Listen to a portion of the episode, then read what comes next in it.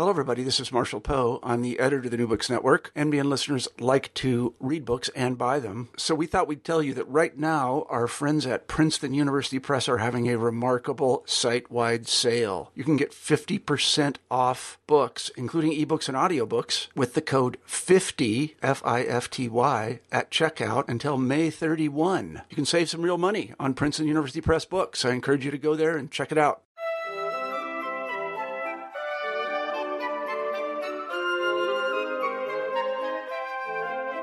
Hello, everyone, and welcome to New Books in French Studies, discussions with scholars of France and the Francophone world about their new books. I'm your host, Roxanne Panchasi. My guest today is Michael Goebel, the author of Anti-Imperial Metropolis, Interwar Paris and the Seeds of Third World Nationalism.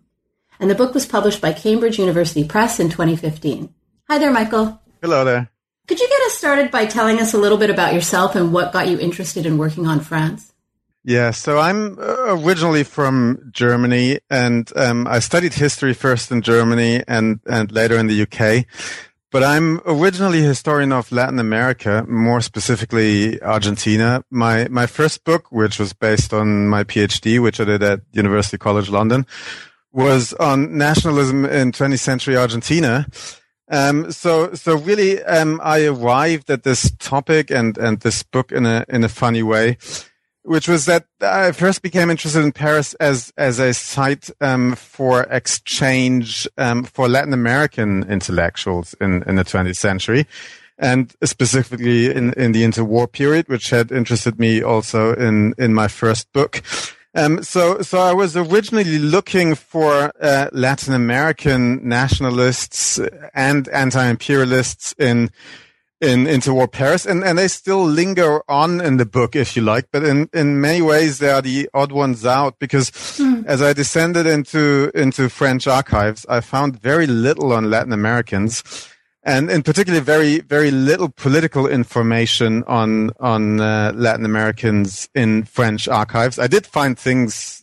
You know, related to drunk driving and, and, and things like that, but that didn't interest me so much but but I did find um, a lot on on French colonial subjects. So so really the the whole project um, gradually became modified and I looked less and less at, at Latin Americans and more and more at, at French colonial subjects in, in interwar Paris and, and their politics, largely because the archives told me so much more about them than, than they did about Latin Americans for obvious reasons, mm-hmm. uh, which was that, that the French state had, had a security interest in, in, in the politics of French colonial subjects, but not really a security interest in the politics of, of Latin American expats in Paris. What made Paris such a special place in this period of time with respect to the themes and issues you're interested in? So, first of all, I suppose, uh, you know, Paris has always and still is a special place in so many mm-hmm. ways that, you know, stirs everybody's imagination. I, I quote from a book, um, by, by Jamaican born author Claude McKay, who says that, that Paris was the patrie of the imagination of so many people. And that's, and that's not necessarily specific to to the interwar period. Um, uh, Walter Benjamin famously called it the capital of the 19th century and mm-hmm. so forth. Um, but but the interwar period is is is different from from earlier periods in that for the first time significant numbers of um, non-Europeans, including French colonial subjects, come to the city, which which has a lot to do with World War One, because the French state, you know, as as you know, recruited um, many uh, people from from its colonies as as workers and soldiers for the war effort, and most of them were forcefully repatriated at the war's end. But some of them remained. Um, some of them went uh, went to their home countries, but then back to Paris for labor reasons. Um, so so it, it is it really marks the the beginning of much later um, post-colonial migrations to to Paris that that really um, that really took up uh, momentum after after World War II. And and it was, of course, um, in, in, the interwar period, as it was earlier, a, a city that that was in, uh, terribly important for global intellectual exchange for students, um, not only, of course, from, from non-European countries, but, but many from, you know, Eastern and Southern Europe as, as well. So it, it was, it was, um, much more so than other European cities at the time. Um, a very cosmopolitan place, perhaps uh, almost as much as New York. By 1930, it had, it had 10% foreign-born population um, which excludes people from French colonies who technically weren't uh, foreigners, but French mm-hmm. colonial subjects, and therefore don't make it into censuses normally as foreigners. So, but if you count them in, then you, you get, you know, a percentage like 13% of, of people born outside of metropolitan France living in, in the Paris region, um, mm-hmm. which, which clearly makes it Europe's more, most cosmopolitan city at the time and and and it plays it tends to play a larger role than London, let alone you know Brussels or or Berlin, in in the cultural imagination of people outside of Europe. You've mentioned a couple of times now, Michael, the numbers, and I'm just wondering how do we know for the interwar years uh, when we're talking about numbers of non-Europeans and distinguishing between colonial subjects and foreigners, where do where do we get our numbers from for this period? From a range of sources, really, but uh, most of it are estimates. But but once you've read ten of them, sure, um, you you you know you can first of all build an average, and you also get a feeling, you know, which are the outliers in in the estimate. So. Um, so, so they do add up to, to not reliable numbers, but, you know, a range of numbers that you think will be likely more or less true. Um, but uh, some are from censuses that, that counts mostly for foreigners, um, mm-hmm. such as Chinese and Latin Americans. They do pop up in the census and that's presumably more or less, uh, reliable. It's a lot more difficult for, for French colonial subjects, but since the, the French state and in particular the colonial ministry built such a huge surveillance apparatus, they were constantly busy guessing numbers also. Um, and, and, and, and they did keep track of, of who came into the country and who went out more or less. Although you do get, um, a, a, low degree of clandestine immigration, um, but, but nothing that would hugely distort the numbers. In the introduction to the book, you described the project as much more of a social history of migration than an intellectual history of anti imperialism. So I, I, want to ask you about this orientation of the book uh, as a social history it's one of the major arguments of, of the book. And of course, it, it is an argument that works better for, for some of the groups I look at than, than it does for others. And, and it's also an argument that actually works better for Paris than it would for London, hmm. um, where the, so in London, if you get people from the British Empire, they tend to come from the elites and they tend to go to London not for labor reasons. In in Paris, that's different. You you you, get significant labor migrations, in particular from from uh, Africa and especially from from North Africa, and it's for those people that that the argument works best. Um, the argument that that this is a social history of migration, or that the his, the social history of migration matters for the the long term history of uh, national movements in in Africa and and Asia that that argument. Um, so f- first of all, that, that works better for, for some people than than for others, but it's also an argument that that that is unusual because most of the time, um, people like Ho Chi Minh, who of course comes up in the book because he he spent significant mm-hmm. time in Paris um, in in the 1920s, are treated as you know later politicians and at the time perhaps intellectuals who in Paris read Lenin. So if if there was a liter- literature about, uh, let's say, Ho Chi Minh in Paris in the 1920s, it looked at him mostly from the angle of intellectual and and political history, and I I looked at it largely because the sources allowed me to do so from from the angle of a social history of migration. So I'm less interested in, in prominent individuals uh, such as Ho Chi Minh, although he pops up in the book, and much more in the life of communities and and ordinary people, which could include students uh, who went to Paris. Um, and, and, and how their experience of migration, of know, different legal statuses um, of unequal treatment shape their political ideas. Um, that is really what, what I look at, and that is what I mean by social history of migration and, and how this became important mm-hmm. eventually for the intellectual history of, of nationalism and decolonization. To the extent that this is both a social history and a, and a history that takes place at a very specific time in the city, would you also characterize this study as a social geography? And I'm just thinking here of the you know opening pages of the book where I really felt situated in the city around Place d'Italie. and I and I was thinking as I was reading, and you come back to this at, a number of times in the book about which city, which Paris and Parises you're engaging with and the spaces of the city and neighborhoods and some of those kinds of things. Do you see your book as a as a contribution along those lines?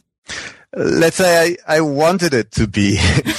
although, although, I'm not sure to to what extent I I, I succeeded um, in in in doing this. I, I as you say, in the book on several occasions i try to you know i, I give some maps of, of where for example algerian workers lived mm-hmm. or vietnamese workers lived in, in paris um, or or i give examples of specific meeting places um, or you know conjectures of how they might have met because uh, their their daily circuits in the city possibly brought them to the same places, uh, some prominent industrial places like, like the Renault Citroën factory where mm-hmm. lots of colonial workers worked and presumably met and so forth.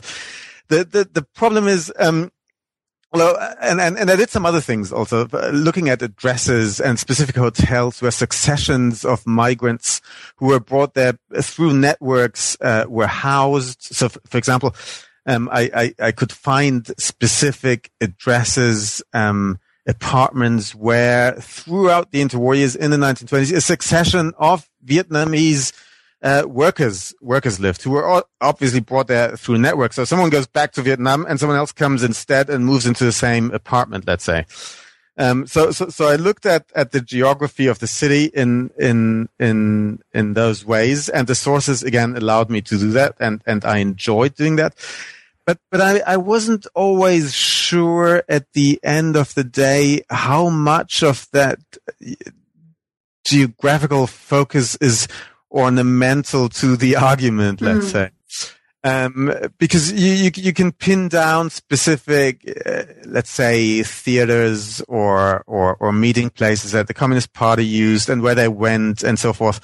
But but I'm not so sure how much this has to do with the uh, geographic history of Paris per se or the urban history of, of Paris. So uh, the, the short answer to the question is I, I tried, I wanted this to be also an urban history of Paris. And in the end, I think it was less an urban history of Paris than, than I initially hoped for because I often felt that those geographical questions actually tell me less about the, you know, the eventually political history that I wanted to arrive at than, than I initially hoped for. I also wanted to ask you, Michael, about the way that the book is positioned with respect to studies of colonialism. In the beginning of the book and then throughout, you come back to some of the terminology. Um, you explore questions of, you know, how we think about imperialism versus colonialism, how we think about the global, globalization. Could you say a little bit more about the theoretical frameworks that you're drawing on and what type of response the book is to uh, some of these terms and concepts? Yeah, absolutely. So I'll, I'll, try to answer specifically to the two questions about anti-imperialism and, and the term uh, global. And, and in particular in, in uh, you know, uh, in, in, with regards to the term anti-imperialism, which of course is also in, in, in the book title, uh, mm-hmm. uh, like, like so many other terms and concepts I use, it came out of a pragmatic choice, which I then try to justify in, in a, more theoretical, profound way. Um, so first of all, I, I, I, prefer to to speak of anti-imperialism because it was a term that I found a lot more in in the sources than mm-hmm. anti-colonialism. Um, but also because because the book includes, as I said earlier, people who are not from formerly colonial domains, in particular Latin Americans, but also uh, Chinese student workers, which is which is a prominent, although numerically small migration to Paris because because from that group of, of Chinese student workers then hailed later very prominent Chinese uh, communists such as uh, Zhou Enlai. and and since they don't come from formerly colonial countries, uh, they they wouldn't have been referred to at the time nor later as as anti-colonialists primarily, but used the term anti-imperialist. So, so first of all, um, I prefer to speak of imperialism because it was a term that I found more often in the sources, but also because I felt it was a more capacious category mm. um, compared to to colonialism. With it, I wanted to also then make a theoretical intervention in showing that there were connections between people who come from the French Empire and people who come from uh, uh, formerly independent countries who count as as foreigners. One of the examples I give in the book are are Haitians, who are again numerically a very small group in Paris, but they're very important as brokers for uh, Pan African concerns in in in Paris. Also because they have access to, as foreigners, they have access to to diplomatic channels. So they can, you know, speak, for example, on behalf of Cameroonian nationalists before the League of Nations and, and things like that. So I, I wanted to show in many ways the overlap between nationalist or anti-imperialists from formerly independent countries, such as Haiti or Latin American countries or, or the Chinese who often worked as brokers for, or proxies or spokesmen for, for the Vietnamese community. In terms of the global, I'm skeptical, like other people, about how useful that that category is because um, to so many uh, listeners or, or readers, it it conjures up the notion that you want to cover the entire globe or that you speak about phenomena that you think are equally spread across the globe, which of course is not the case at all. And, mm-hmm. and in so many ways, I want to show, even though I treat, you know, let's say Latin Americans and Algerians and, and Chinese and Vietnamese all in one book. In, in so many ways, the, the, the book is meant to, to show the, the discrepancies, uh, between these, these different group and, and, and the huge differences and how those discrepancies and differences became productive via comparisons and contrasts that people drew between the status of, let's say, French Antilleans and uh, Vietnamese and the like, because because they were so different. So when I speak of global, I don't I don't want to make a claim, you know, that that there was some sort of uh, evenness uh, in the spread of anti-imperialists uh, anti-imperialism across the globe because they were all in equal measure and in and in similar ways victims of of imperialism. No, there were there were stark differences, and they they became important. And and th- this is how I use the term global. So, Michael, in bringing to the history a focus on Paris and the metropole, at least as the site where these ideas and communities are interacting and moving about, one could make the argument that you're restoring the center. Could you say something about how you negotiate that idea in the book of focusing on Paris, focusing on the European context, and you know what you mentioned at least once in the book is sort of being making a contribution to the project of provincializing Europe. Yeah, um, it's a tough question to answer. So, so first of all, um, let me begin this way. There, there, there, was a challenge in the book because, as I said earlier, I, I'm, uh, I'm by training a historian of, of Latin America. Mm-hmm. So, and, and I now began to, to research and eventually write about people from, let's say, Algeria, West Africa, Vietnam. And and my my background in in Vietnamese history was was lacking, and and I was acutely conscious of of the problem that I might underestimate the importance of uh, of of local roots of feelings against against colonialism, and mm-hmm. and they are extremely important. So, uh, but but my only way of dealing with this, since since I looked at Paris, um, was by introducing a few caveats, like you know, who, whoever went through forced labor in West Africa or in the Chinese prisons needed no lessons uh, in why colonialism um, had its problems, to say to say the least. Mm-hmm. Um, so, so, so, so I did not want to minimize the importance of local roots in, in feelings, um, against, against colonialism, which I think still are crucial. On the other hand, I, I wanted to ask a question and I think I did ask a question of of why a place like Paris became so crucial in, in forming so many of, of later post-colonial elites. And, and that was well known, of course, be, before the book. You know, that people like, like Ho Chi Minh, um, was actually an ex- exception among the people that I look at because he was, he was, in many ways politicized be- before he arrived in Paris, but, but so many of the other people, you know, went through a process of politicization in in Paris, and I wanted to to account for that.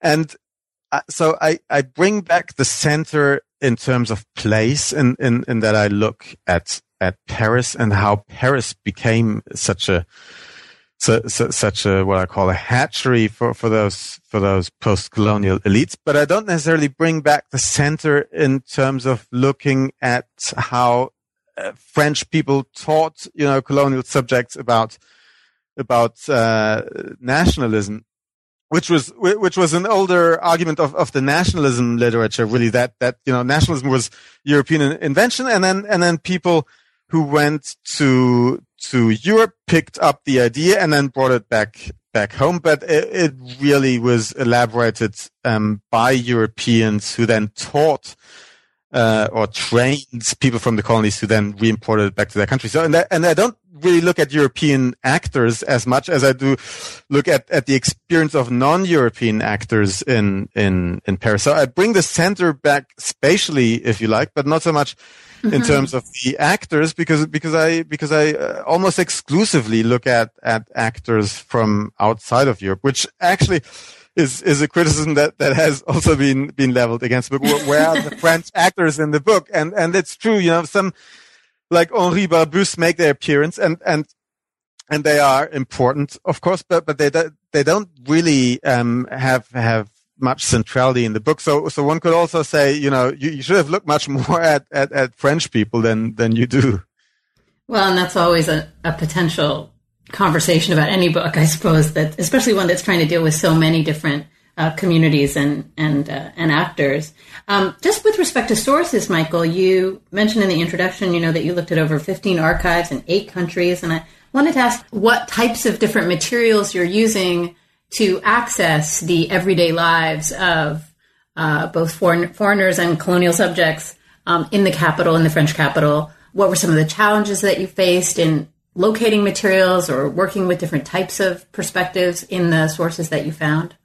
Yeah, thanks for the question. I always love to speak about the sources because because they were really the the bedrock of this project. So I did look at a lot of different uh, sources, and and as you said, in different countries, which which was um, also important for for the Latin Americans and and in particular people from um, independent countries which included then also, you know, some personal correspondences in personal archives, periodicals, memoirs, um, sometimes published books and like, but the bulk of the material are French official sources, some of them from the French foreign ministry, which again was important when it came to foreigners rather than colonial subjects. Some of them are from the French Interior Ministry, which was, of course, important for policing and also important for Algerians because uh, officially Algeria didn't fall into the remit of the colonial ministry. But other than that, the bulk of the material comes from um, surveillance documents in the in the uh, French colonial ministry archive in in Aix-en-Provence. Mm-hmm. So those, those are essentially police records, and uh, by and large, they are daily surveillance records of undercover agents that were infiltrated into anti-colonial movements in the metropole, and they produced almost daily surveillance reports to to their superiors, and that is where, numerically speaking, uh, the bulk of the the material comes from. And police records, of course, first of all, they're a fascinating source because, because, because you, you can, as a historian, you, it's the closest you get to being a detective as, as a historian. In particular, as you try to uncover the identities of those undercover agents, which, which were infiltrated in those, in those movements. And they're a very ambiguous source. Uh, on, on the one hand, they, of course, reflect the prejudices, sometimes the, the, the racism and and the concerns and goals of of the French authorities. On the other hand, since, since those are undercover agents who in many cases were recruited by the French state uh, when they ran into trouble with the law or mm. in exchange for French citizenship or the like. So undercover agents who had formed part of those movements before they became undercover agents. And, and you get some for example, a Malagasy war veteran who, who first um, drew, draws close to, to anti-colonial movements, then becomes recruited as an undercover agent, then all all along for about ten years remains a faithful member of the French Communist Party, becomes the president of some of those movements, and you get the feeling that actually the the the, the man continues to be genuine in his anti-colonial persuasions mm-hmm. while he's doing a little spying on the side. So so so, so the sources are very ambiguous in in the sense that they they are a funny blend of the perspective of activists themselves, you know, mixed up with with with the viewpoint of of the French authorities. I want to move on now to, to ask you about sort of the arc of the chapters in the book. And you, you describe the book as moving from the local social history of non Europeans to get to the intellectual history of anti imperial nationalism. So, in the first few chapters of the book, Michael, you outline non European migrations to interwar Paris. And you make the point that the different social, political, legal relationships between these different groups who arrive um, in France and in the capital showed up the inconsistencies and fault lines in the imperial order. Could you say a little bit more about how that worked? Yeah. So f- first of all, uh, there, there, there's of course a distinction that I mentioned a few times already, which is between foreigners and and colonial subjects or colonials rather, because not all not all people from French colonies are subjects. Some are citizens, mm-hmm. um, Antilleans in in particular, but also some people from from Senegal. So first of all, there, there there's a there's a fault line between foreigners and and colonial people from from French colonies. Most of the foreigners I deal with are Latin Americans and, and Chinese, and they're theoretically treated in the same way as Germans would be treated, um, or North Americans, U.S. citizens would be treated in, in, interwar Paris. Um, but they don't necessarily have similar social profiles. So Latin Americans are mostly wealthy, uh, expats. Chinese are mostly relatively poor, uh, workers, uh, who, or some of them are worker students. So, so legally, they they are all foreigners, but there's big differences between them in, in terms of their social profiles. And then it becomes a lot more complicated when you look at people from French colonies mm-hmm. because because they are very different. Uh, they're very diverse and heterogeneous among themselves in terms of well, their numbers, their social profiles, and their legal status. First of all, if you talk about numbers, then North Africans are by far the, the largest group something like 70 or 80,000 by 1930, most of them from Algeria, but also quite a few Moroccans. And then all people from all other French colonies are never really more than 15,000 all, altogether. Uh, among them, Vietnamese, West Africans, Antilleans, um, and, and, and very few from, from other regions. Uh, North Africans and West Africans are mostly poor and working class. The Vietnamese have quite a few students among them from wealthy bourgeois backgrounds, in particular in southern Vietnam. Antilleans uh, are also much more wealthy than, than, than Africans. They have lawyers, dentists, doctors among them. Some of them are older. There are more women among them also. Uh, most North Africans and West Africans are, are male. And then there's different legal statuses uh, depending on where exactly you, you come from. Um, so Antilleans in particular uh, are, are, different in that they are French citizens, which entitles them to a whole host of rights that that let's say Algerians, and by Algerians I mean Algerian Muslims, can can only dream of.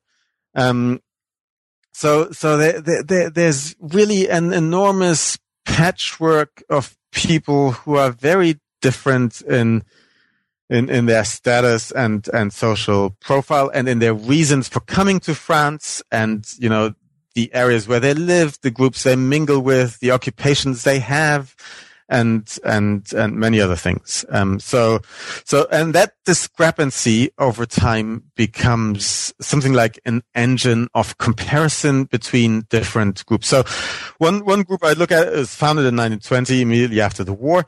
Is a group that unites essentially Antillean lawyers who are French citizens with Malagasy war veterans. And, and Antillean lawyers essentially become spokesmen for Malagasy war veterans who claim French citizenship um, for their for their war service. So so this is a typical example of one of those groups where people start to extrapolate, or Malagasys in this case, start to extrapolate from the Antillean case and say, look, if they have French citizenship, why don't we? And and you can find lots of examples of where groups join in, in different political associations and begin comparing and, and contrasting their own legal situation, social profile, home country to that of others, which, which, which essentially gives them new ideas, let's say. So this is how this, this, this discrepancy or this very uneven landscape becomes fruitful for, for political ideas.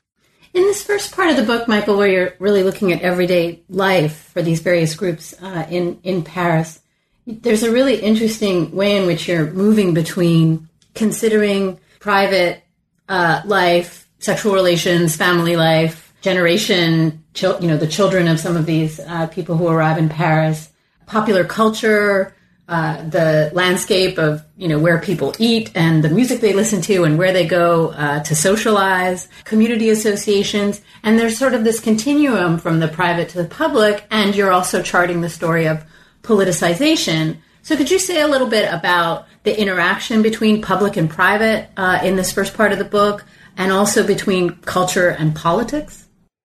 Yeah, absolutely. So yeah, as as you said, those especially chapter two and three, they mm-hmm. they try to follow this logic of politicization. And I look a lot at mutual aid associations um, and formally apolitical associations, which really claim to and do cater to everyday concerns of people from from the colonies in the in the metropole. And many of those uh, associations, which uh, you know provide medical care or offer legal advice if you want to open a Vietnamese restaurant, let's say, encounter stumbling blocks, in particular of a legal kind. If, if, if this whole project or this whole book taught me anything uh, about history in, in very general ways, it, it is how, how terribly important legal history is. And so, so those, those mutual aid associations offer legal advice and the like. And in the process, obviously realize that, you know, ethnic origin and, and those whole regimes of legal exception that rule over their home countries matter uh, in order to decide what you're allowed to do and not to do in, in, in the metropole. So those formerly apolitical associations gradually enter a logic of of politicization. And I try to show that with, with several examples. One, one interesting example has to do with intimacy, sexuality, and in particular marriage, um, which you just hinted at. So mm-hmm. at some point I, I found that so, so, so first of all, most of those, I'm talking now about uh, communities from, from the French colonies rather than foreigners. So, so if, if, you look at North Africans, West Africans, but also Vietnamese, the vast majority of them are, are men. And we're talking about something like 98% in their 20s. And so, you know, demographically speaking, of course, this, this favors contact with, with French women. In, in spite of this demographic situation, actually such, such marriages are, are pretty rare. And, and the French state tries to discourage them. Mm. Um, with some success, it seems, um, if one can speak of success here. Um, tries tries to discourage them. And and again, this for some activists proves a an engine of their politicization. Um, when when they have to familiarize themselves with you know f- f- civil law um, due to their colonial background and, and stumbling blocks to marriage with, with French women or what happens to their children. Are they allowed to go back to Vietnam, let's say, and, and the like. And I eventually found that, and particularly if you look at the leadership of, uh, of political anti-colonial organizations, um, a vast, uh, majority of those leaders are married or live with French women when very few of the rank and file people, let's say, are, are, are married or live with, with French women. So, so, so this told me something about how, you know, intimate contact with, with, in, in this case, French women seems to have played a role in, in politicization. In one of the chapters of the book, I think it's chapter five, Michael, you, I mean, obviously all of what's happening in the book is connected in various ways to what's going on in the big picture of or the other picture, I suppose, of international relations and diplomacy and crises and wars. I mean, these things are happening while the book is happening. Um, but in chapter five, you you look at a few key moments uh, of you know diplomatic watersheds and crises: the Paris Peace Conference, uh, the Rif War, um, and the Italian invasion of Ethiopia. And you have this notion that you pursue in this chapter of shadow diplomacy. Could you tell us what that means and, and how you're using that idea in, in that chapter and maybe at other points in the book? Yeah, so so so I look at those three moments because because there, there were moments of of heightened activism, let's say, which also brought people together from from different backgrounds. The the, the most obvious case is is the Paris Peace Conference, mm-hmm. but um, but 1925 or several events in 1925 did so also as, as did the uh, Italian invasion of Ethiopia. And then I introduced this, this concept of, of shadow diplomacy by which I mean essentially that increasingly foreigners with access to diplomatic channels act as proxies for colonial subjects. You can mm. see that during the during the Paris Peace Conference. Um, when when for example Egyptians to some extent uh, operate as spokesmen uh, for Tunisians and in particular Al- Algerians.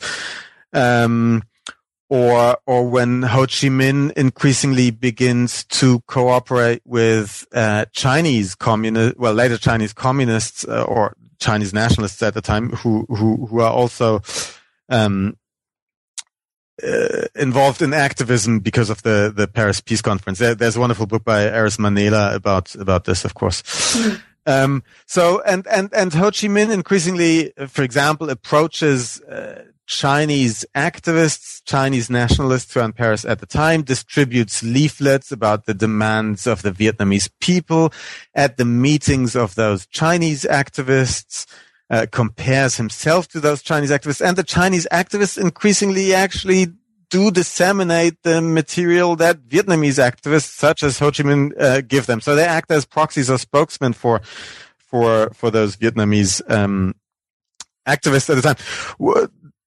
There, there, there, are essentially two reasons for for this uh, cooperation. One is that simply in in those moments which which you know kindle uh, or stir more political activities from different people, they, they increasingly interact, which, which means that this shadow diplomacy in, in which, for example, Chinese work, work for the Vietnamese increasingly becomes um, probable. But the other thing is that it allows people like Ho Chi Minh or let's say Algerian activists during certain moments to escape the, the French uh, security radar because because the French are not so interested in what the Chinese are doing or what the Egyptians are doing. Um, so so you know it, it is a way for, or let's say, Senegalese working with Haitians of finding subterfuge um, among foreigners who who have access to diplomatic channels and can legitimately. Uh, operate in, in the arena of international relations, which which uh, colonial subjects cannot. What about the role of political parties? And I guess I'm thinking very specifically of the French left um, and in the, in the, international left, and of you know the role of communism in this story. I know there's a focus on it in chapter six, but um, when we think about anti-colonial activists, especially, there is certainly this important set of connections with communism in France. So, what can you tell us about that? Yeah, uh, so communism uh, and both the Comintern and and the French Communist Party are absolutely crucial mm-hmm. In in this whole story of of politicization for for various reasons. Um, so uh, most anti-colonialists, almost all anti-colonialists, sympathize with with the political left, and within the French left-wing political spectrum, the French Communist Party is really the only one that systematically adopts anti-colonial or anti-imperial positions, um, at least on paper. So, so, so the communists are, are by far the most important. Uh, with with Lenin's book on imperialism, they also furnish them, you know, with with with a coherent theory about imperialism which of course people like Ho Chi Minh uh, adopt pretty early on.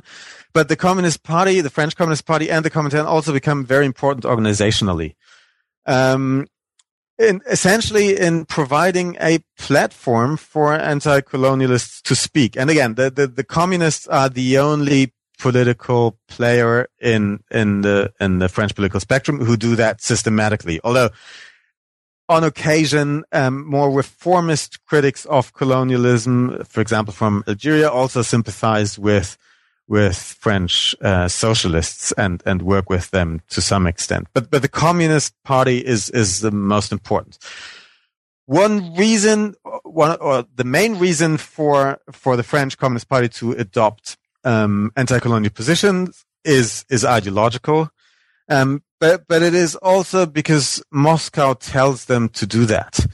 Um, apart from ideology, actually, the French Communist Party doesn't have a whole lot of incentives to to you know enlist uh, people from from the French colonies or help anti-colonialists from the colonies in in the metropole. It's an electoral party from early on. Colonial subjects cannot vote. Um, so, so, so there are relatively few incentives to do that apart from, you know, ideology and Moscow telling them to do so.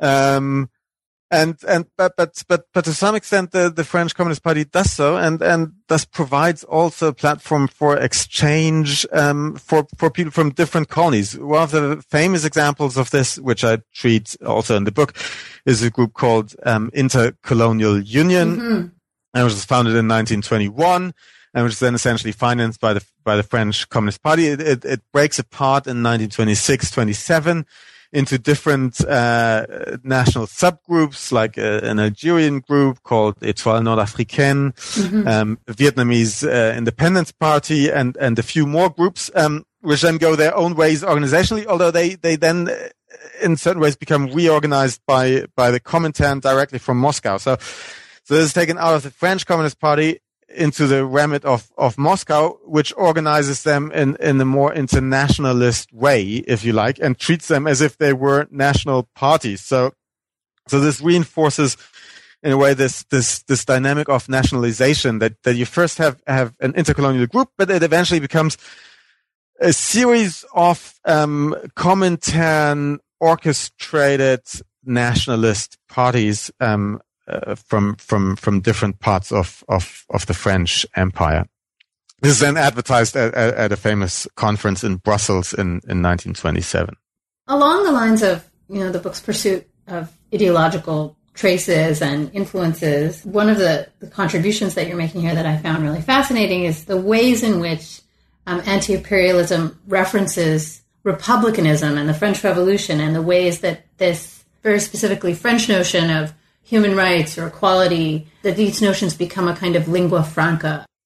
Yeah. So, so first of all, um, this this harks back to to one of your earlier questions in what, what is specific about Paris, mm.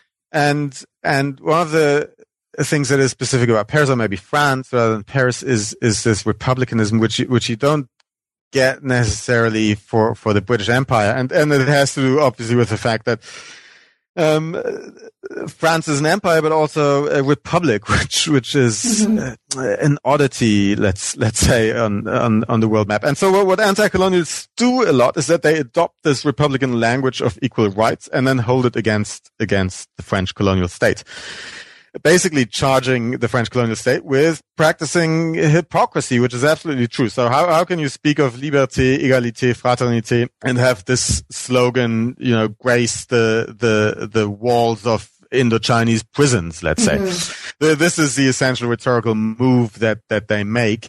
And this, this is where they adopt this, this Republican language, which then absolutely pervades all of those groups, regardless of whether they are gradualist reformers or um, radicals and and communists. Um, although although their their their their language, of course, uh, differs, but they all adopt uh, in one way or another this this Republican language, let's say. Um, but it it also speaks to to current topic, which you know is is debated um, very much at this moment, and and in particular, if if you look at the press coverage of of recent uh, events in in France, and in particular terrorist attacks, and that, and that has to do with the degree to which French republicanism and assimilationism disallows ethnic identity politics.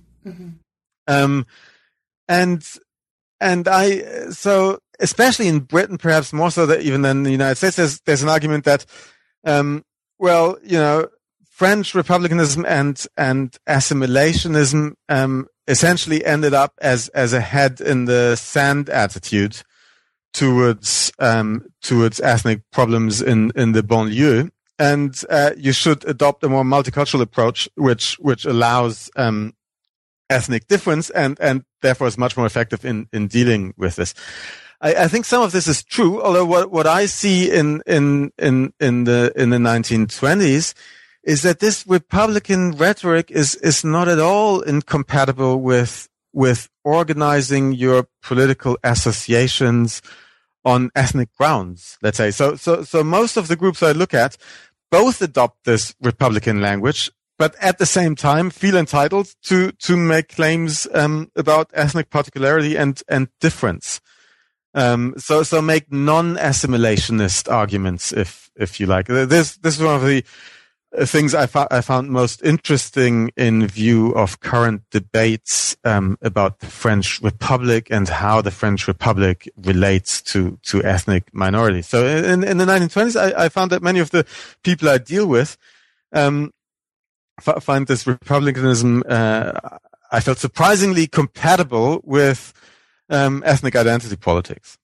You described the book, Michael, as a prehistory of the Third World uh, and, and, of the nationalisms, regionalisms, and decolonizations that come after World War II. So, I wanted to ask how you see this book as a as sort of a genealogy of the post-war period and and of this notion of the Third World in particular. It's in two ways a bit of a, a complicated and uh, perhaps even anachronistic argument to make. One is that I don't really deal with the with the post World War II period, so so that I don't necessarily trace what happened to the people that I that I look at in the book after World War II. It's it's rather a premise that I that I say, look, so so many of the people who rose to prominence after World War II, and I'm not going to look at that. Um, uh, have have this genealogy in in the interwar period. Now let's look at the interwar period, um, which I then posit uh, made them what they eventually became. Um, so so so so the argument about eventual decolonization, um, I, I, don't really fledge out um, very much in in the book. It, it, it's more it's more of of a premise. Now the the term third world, I thought about that a lot and whether it was useful to uh, to to employ that that term. And I'm still skeptical. Again, mm. it's it's a choice for lack of of a better word. Um, I I could have said non-European or something like that, which which I felt didn't sound very nice either.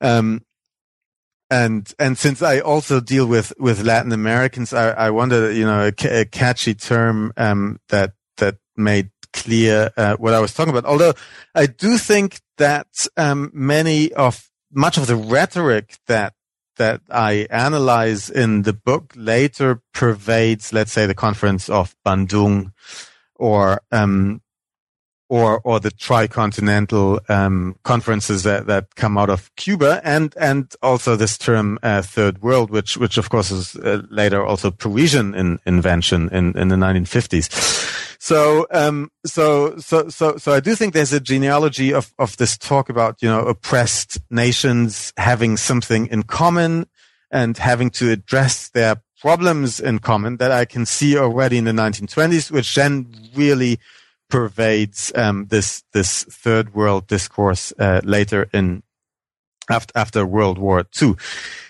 The the other question, of course, is is whether it's useful to to employ the term nationalism, which is which is also in the title, and I discussed mm-hmm. that in, in the last chapter of of the book. Uh, there's there's now a strong trend in the literature to to be skeptical about the term nationalism associated especially with with Frederick Cooper's writings who you know who he insists very much on on on the long-term availability of alternatives to nation states and that that that the outcome of nation states um, wasn't inevitable and, mm-hmm. and we should look at federal alternatives or imperial citizenship options that really lingered on in, into the in, in uh, up until 1960 um, and then uh, only very late in the day became undone he claims um, i by contrast for various reasons um, we don't probably have the time to go into them treat uh, most of the political movements and activists I deal with as nationalists nonetheless. Um, uh, first of all, because they they did play a role in eventually bringing about independent nation states. Many of them from very early on. This goes especially for for Asia.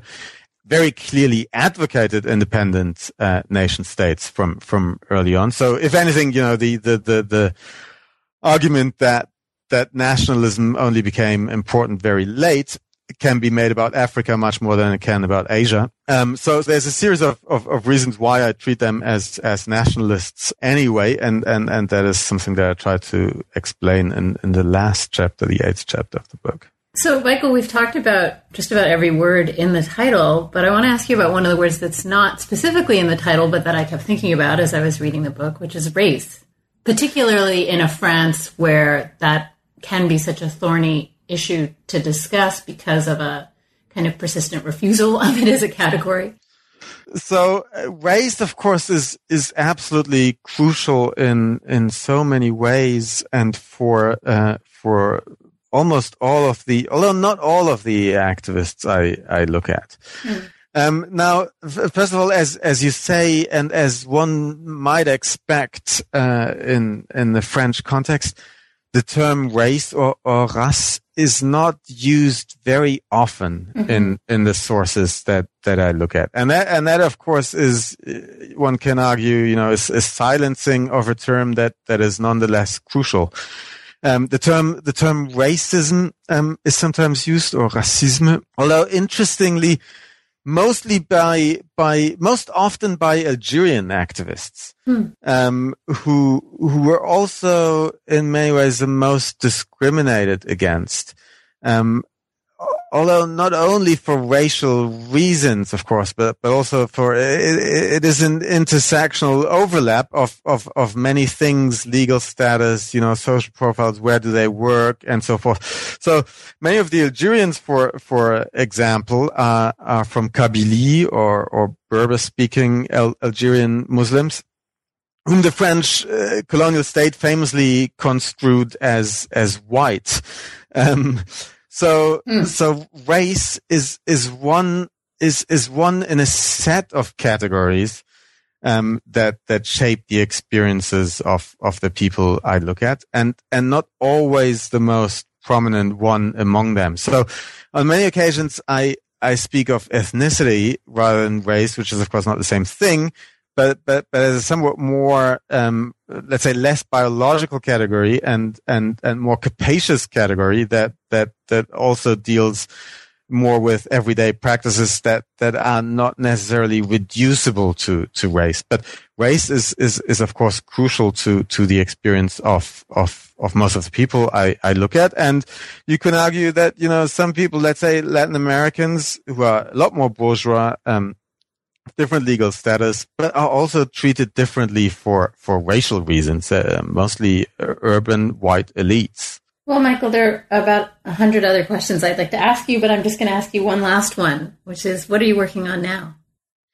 Yeah, so um, out of this book uh, has has come a greater interest in urban history And in particular, I've, I've become interested in the history of ethnic segregation in cities, which, which is already a small part of this book, although spatially speaking, um, Paris wasn't a terribly segregated uh, space in the interwar period, um, but but I have become very interested in this in this topic in general, and I try to uh, look at it um, from from the angle of several cities, especially in in the late 19th century and early 20th century. I'll probably pick a few Latin American cities I know well, um, such as Buenos Aires um, and and Havana, and compare them to a few Southeast Asian places. I, I just went to the archive in Manila, mm-hmm. which is a famously segregated city at the time, um, and and so that is a project I I will try to pursue in the future whenever I have the time, um,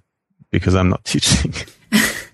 Well, I wish you the best of luck with it. Michael, I just want to thank you so much for writing the book and for taking the time to speak with me about it today. It's a pleasure. Thanks for having me on the program.